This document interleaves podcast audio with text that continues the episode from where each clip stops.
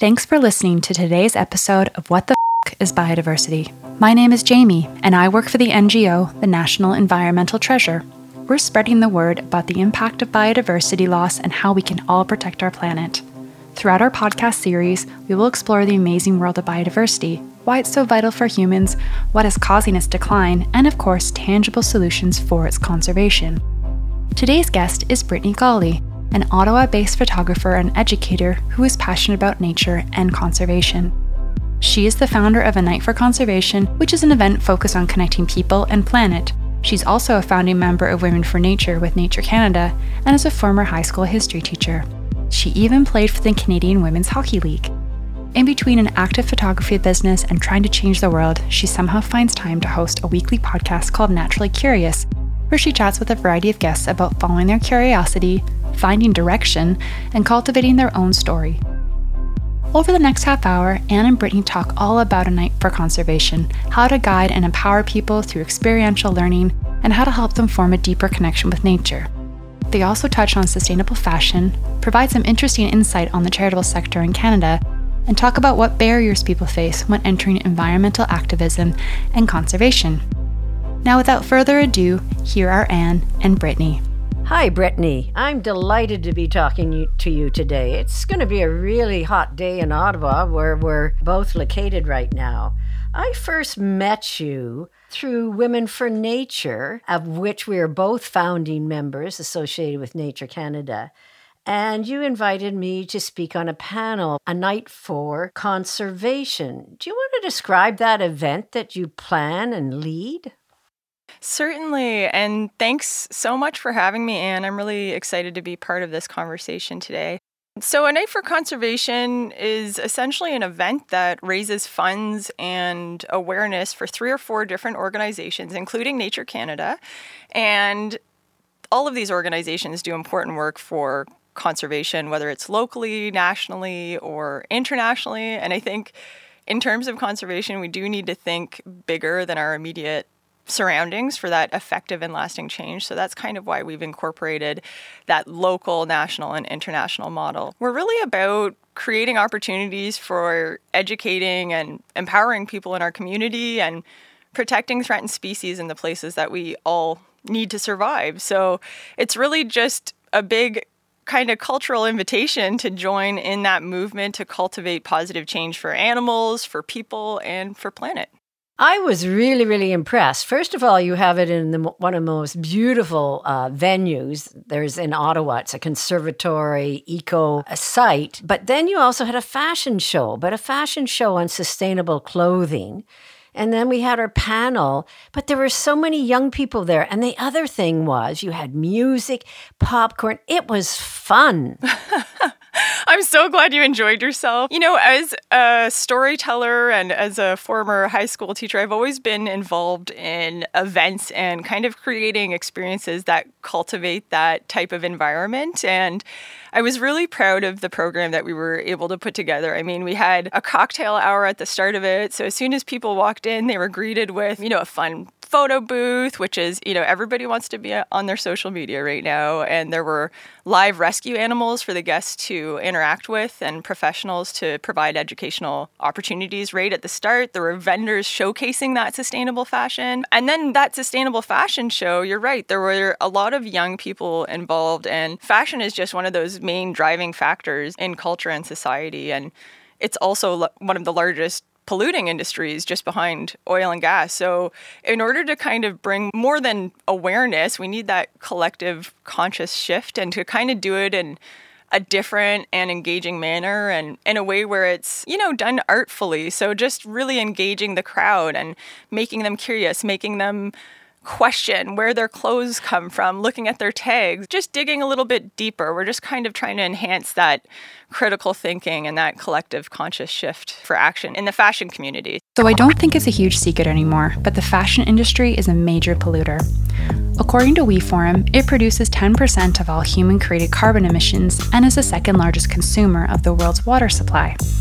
Over the last 20 years, clothing production has doubled with the rise of fast fashion, we're literally buying about 60% more clothing these days, but sadly, we're keeping our garments for half as long, with the majority ending up in landfills. Not to mention, 35% of microplastics found in the ocean come from textiles made from materials like polyester. While fast fashion is more affordable, it comes with major social and environmental costs. It was really fun to kind of collaborate with all the different I mean it was a huge team. We had I don't know if you were able to see it. I know you came in the the back room there to get your makeup done before the panel, but we had a, a team of 40 putting this together and what was really exciting for me was to see that it was all volunteer based. So everybody that participated was they just wanted to be part of that movement. So that was really exciting for me to kind of see that this collective shift that I'm talking about, that more conscious lifestyle approach, it's becoming more mainstream and it's less on the fringes. So, you know, we used cruelty free cosmetics and eco makeup artists and educators. And so there was a lot of there was a lot going on in the program and I was really, really proud of it and was so happy to have you involved with it as well. You offered so much talking talking towards the biodiversity agenda. Well, I think I think we both have biodiversity in our hearts. This is a totally different approach than the traditional doom and gloom of the environmental movement, right? And and I like this uh, emphasis on storytelling. So you've had such a varied career, high school teacher, and then on your website you talk about building a photography business and changing the world. Where does this passion for wanting to change the world come from? Ooh, I'm like wondering just how much time you actually have, Anne. Um, I think this passion has been just it's just part of who I am as a person and part of my my makeup. The way that I grew up was kind of informed by my wonderful parents. My mom was very active in community building initiatives and my dad, we were kind of I just felt like I was always playing outside, always in the outdoors and just always had this kind of natural connection to to the outdoors and and to animals. And you know witnessed my mom always building relationships with people and with brands and and doing all of this. So it just felt like it was part of my makeup. But really i, I was just kind of going through the normal path like most people do you know uh, check check check go through school get the house get the dogs do all of the things and i was teaching and i felt like i was really making an effective impact in the classroom but there are some things in the system that I felt very confining, to be honest. So I just needed to try and leverage the skills that I had, which, you know, they don't always fit inside of a box. But I knew that my drive to really create positive change in the world would just lead me to, to the right place. And my camera, the storytelling aspect of that, using my camera as a tool to kind of contextualize my world around me and my experiences, it's really given me the platform to to do just that, to really affect change in a different way, a little bit more of a broader audience than just, you know, the 30 students that were in my classroom, who I miss dearly. And I do miss engaging with the young people that way. But switching into professional photography has really provided access and networking and a whole other avenue to try and create that same impact and create that positive change in the world just just done in a little bit of a different way where do you get your energy from building a photography business and then all of this volunteer work and activism? Oh my goodness. Um, well, it's a lot of coffee. There's a lot of caffeine involved. This is really truly what fulfills me. So all of all of my free time is really taken up by this work and it's because that's where I value, you know, putting my energy. I do make sure that I take enough time to rest and recharge. That's a big part of it. And I think just in my background as an athlete, I kind of have that self development and and just making sure that uh, my health and wellness are priority first because if we don't have that we're just not able to extend ourselves in service to others any further so i make time for that and just you know good rest and recharge and get outdoors breathe some fresh air and surround myself with with people that are looking to do a lot of the same. You've got on your website, there's pictures of elephants. And I remember that there was a speaker on the panel that I participated in the night for conservation about elephants. Are there particular animals that you have a passion or that you relate to? Mm, that's a great question. You know, I really believe in the intrinsic value of all of all animals of all species but my i would say the ones that i am immediately closest to are my two rescue huskies. Absolutely those guys are my best buddies. But i've had some very special experiences with certain animals. So the elephants was definitely one of them. Um, humpback whales have been another. And while i've never seen nor been around a rhino. I have now been working closely with the Helping Rhinos organization as part of a Night for Conservation, and just uh, with rhinos being a keystone species, you know, an umbrella species, really. I've just been very interested in doing some more work with them. So, what are keystone species? They're plants, animals, fungi, or even bacteria that have a disproportionately large impact on their ecosystem. They play an important role in their natural environments because their impact on other species can reshape entire ecosystems. And without their presence, many ecosystems would look incredibly different. They could face collapse or may not even exist. The name was coined in 1966 by American ecologist Robert T. Paine, who used the term keystone species to describe the relationship between sea stars, who were predators, and mussels, who were prey. In architecture, the keystone refers to the wedge shaped stone located at the top of an archway. While its presence within the structure appears relatively minor, if removed, the whole arch would face collapse since it locks the structure in place. One of the most well known keystone species are the gray wolves in Yellowstone National Park. Visit our episode notes to watch a wonderful documentary about how they transformed the ecosystem. I have interests in different areas with different animals, but I've also had different types of experiences, which have kind of informed the direction that I'd like to take my work. So that would be the elephants, the humpbacks and the rhinos. Talking about um, your huskies, so I've had dogs ever since I was six years old, and I just recently lost one of my beloved companions. I'm so sorry to hear that. Yeah, and but I was heartbroken, and I, I, I, and I've, I've now had to euthanize six, six beloved companions. They're, they're guard dogs. They're big dogs. They die early. And I started to think, in my family, we have very different kinds of connections. My sister and I are deeply, deeply connected to other beings, and particularly to dogs, mm-hmm. whereas my brother isn't. So then I started to think, why do some people have these deep, deep connections, almost from being little, as you say, being outside and loving to be outside, and others don't? So then, how can we, in foster, enhance, facilitate, sorry for being wordy, these connections with people who don't have them. Yeah, and that is kind of, you know, I think my research into that really stems in my educational background when I was looking at how we could really motivate the unmotivated. And, and in those terms, I was talking about students, but we can really apply that type of principle, that type of thinking to to everyone. We, we do it in marketing, we do we do it in all sorts of different ways. You know, I'm a big pusher for experiential learning opportunities. So, for example, when I was just referring to the experience, my experiences with humpback whales, a few years ago, I had gone out there to swim and photograph with them. And, you know, you're jumping in the water with them and, and you're living in their world. So you're experiencing things kind of, you get a different sense of the world through their eyes. But I also was witness to things that I'd seen on TV or I'd seen on social media, but I'd never experienced in person. So, for example, entanglements. So I was out, you know, 100 miles off the coast of the Dominican Republic in the middle of the Silver Bank and was seeing plastic bags floating in the ocean and pieces of fishing nets from Canadian fisheries. So that type of experience really does something whether you you know have those have that connection with animals from the start or not when you have those types of experiences and you live them you're you're coming at it from a totally different place i think so that's why a night for conservation we had that unique program to try and tap into different people's interests and I think as well, just in the world of conservation, if we're talking about how to try and create those connection points, we need to create we people just don't take in information unless it's relatable and valuable for their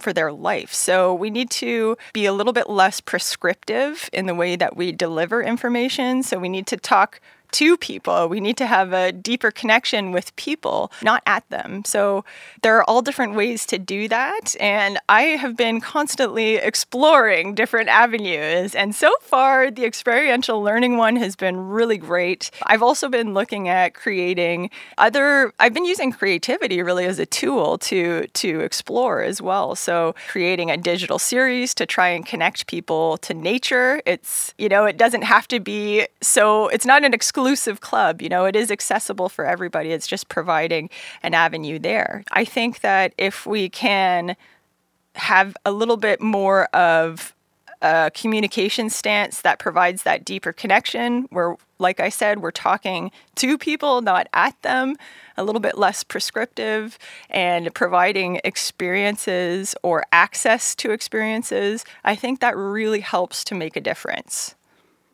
I think that's really wise advice. And, and, and so, one of the things I've learned as an academic experimenting with social media is to speak more personally. And yet, we're so trained never to be personal, never to be emotional even though I don't believe in objectivity, objective truth, it's a nice goal. And therefore, one strives towards it, always remembering how very, very subjective you are. I think academics have a big job to do in changing the way we tell people instead of sharing with people. Absolutely. And I think, yes, I can, I definitely would agree with you there. I think that view um, in academia of, you know, the old grand lecture where you're standing at the top of the class bestowing knowledge you know towards all the students. I think we've kind of transitioned out of that model to a more you're now a guide um, instead of that you know that big lecturer. You're more of a guide in their learning. We have so much students have so much access to information at their fingertips. They can google a lot of what what we can teach them. It's providing that connection and a safe learning environment and cultivating fostering that environment fostering those skills that they've naturally had bringing that out in them. That's what we need to be focusing on now. So, really having a more socio-cultural approach to academia would be definitely beneficial, in my opinion. Besides your tremendous energy, um, I hear such hope. And quite often when I'm teaching, I can I can tell in a classroom who comes from the glass half empty, which so yeah. colors or, or makes the world gray, and those that see the glass as half full any strategies for for empowering the half empty? Like you've got 40 volunteers curating that magical social cultural educational environmental event. Yeah. Well definitely. I mean I think something that I've learned and I, am still learning is actually a colleague of mine really gave me this advice was it's to be a radical listener. So we all have a voice, we all have something to share. And when people want to contribute, it's great to lend an ear to what what skills they can bring to the table. I know whenever I'm working on a project, whether it's an event or a shoot or whatever that may be, I'm always looking to cultivate whatever those natural skills are that those unique people bring those unique gifts that those people can bring to the world. That's what I want to see. That's when they're going to be at their best. So I think listening is a really big part of that. Providing opportunity, providing access, limiting barriers is something that I often feel is overlooked. I think there's a lot of people that want to take part and want to be the glass you know half full kind of people. I don't think there's anybody that shows up at school and and thinks i want to do really poorly today right? So it's really tapping into what what makes those people curious. And once we can do that that's when we can maybe create some sort of direction for them. So i think that's really where we can you know find some motivation when we're when we're not feeling motivated and we can kind of help empower others that way. So radical listening and tapping into rather than telling or mm-hmm. demonstrating. Interesting. Uh, mm-hmm. two excellent strategies. And i'll have to remember that when i'm talking to my students tapping into The other thing that I've learned, and you know, part of what we're doing in our national biodiversity campaign and our biodiversity action agenda with 24 recommendations seems simple, probably to people who are activists. Is mm-hmm. I, I learned this at a workshop. So we've got a blog, and I know that you're going to be producing a blog shortly. Mm-hmm. We have a, such a cadre of, of volunteers producing such wonderful and sharing such wonderful knowledge. But at the end of the blog, I was informed by an activist you academics never ask us to do anything. So at the end of each blog, we have three actions that we're asking people to do for biodiversity conservation in their backyard, their neighborhood, or for their province and country. Mm-hmm. That's wonderful, and I am happy to do that. I will be uh, definitely sharing as much as I can. And I'm still actually formulating what I'm going to be writing for the blog. I think I'm going to be talking to what it takes, you know, what what is a modern day conservationist? How do we define that today? I think that's what I'm going to be talking to. So there will definitely be some takeaways for everyone uh, listening. Mm-hmm. Yes, I will be excited to get it, Brittany, and, and I'm, I'm sorry to impose on your invaluable time. Um, no. Yeah. Um, I want to get back to your photography. So, so in my research, what we've tried to integrate in the last decade is art and beauty. And so, one of my ideas is that through beauty, maybe we can save ourselves and save the world. It reminds me that a picture is worth a thousand words. Absolutely.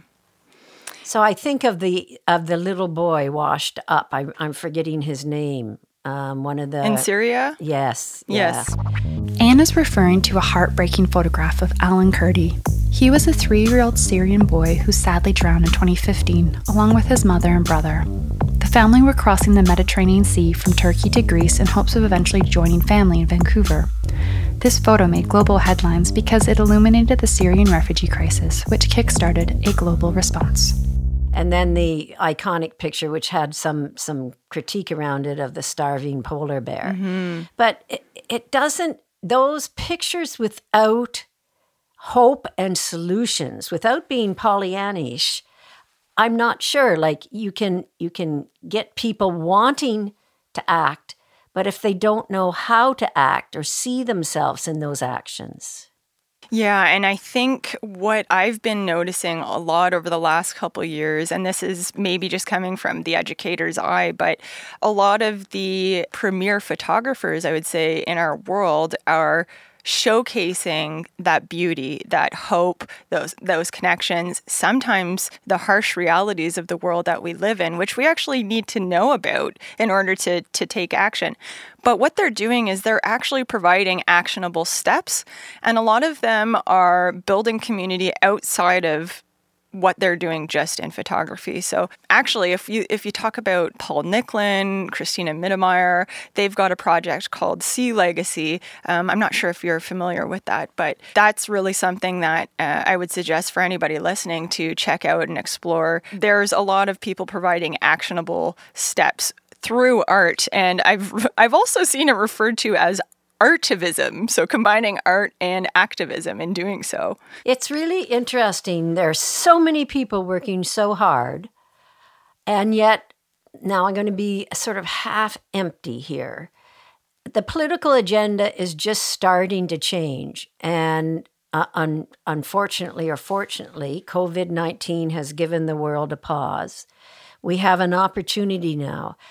Any ideas? And this is a tough, probably last question. How do we connect the dots between all of the wonderful people and how can we support Greta Thunberg? How can we just work a little smarter? Yeah, well, absolutely. I think it's important to note for sure that we are experiencing a huge shift right now um, as far as the political agenda goes. And I, I'm glad to hear that you framed it in terms of it being an opportunity. Um, I love I love the you know the optimism in that because I, I believe the same thing. I think with everyone having so much time to be introspective, they've had a lot more time to actually recognize the relationship that they have with themselves with each other and even with the world around them. So, having a deeper look and being that much more introspective on the individual level is shifting things. Now, we're also seeing environmental justice being related to racial justice. And I hope that everybody out there listening really does see that these types of things are intersecting. It is all tied together. So, emphasizing the intersectionality of it, I think, is really, really crucial for us to understand all the connections between our health and the social political agendas, our, our economy, and, and the environmental inequalities that we're all facing. Have you ever heard of intersectional environmentalism? This term was recently popularized by leah Thomas, who is an activist and eco communicator. She describes this term as an inclusive version of environmentalism that advocates for both the protection of people and the planet. It identifies the way in which injustices happening to marginalized communities and the earth are interconnected. It brings injustices done to the most vulnerable communities and the earth to the forefront and does not minimize or silence social inequality.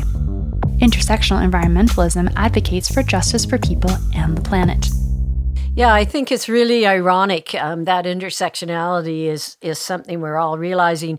Have eh, Have you thought about the lowest paid workers? That is the service workers, the delivery people, the mailmen, the cashiers in the grocery stores. I think we've learned that they are essential to keeping our economy and our society functioning. And I'm hoping that I see increasing calls for a guaranteed annual income. I'm hoping that, you know, the government will consider a national national pension scheme for service workers.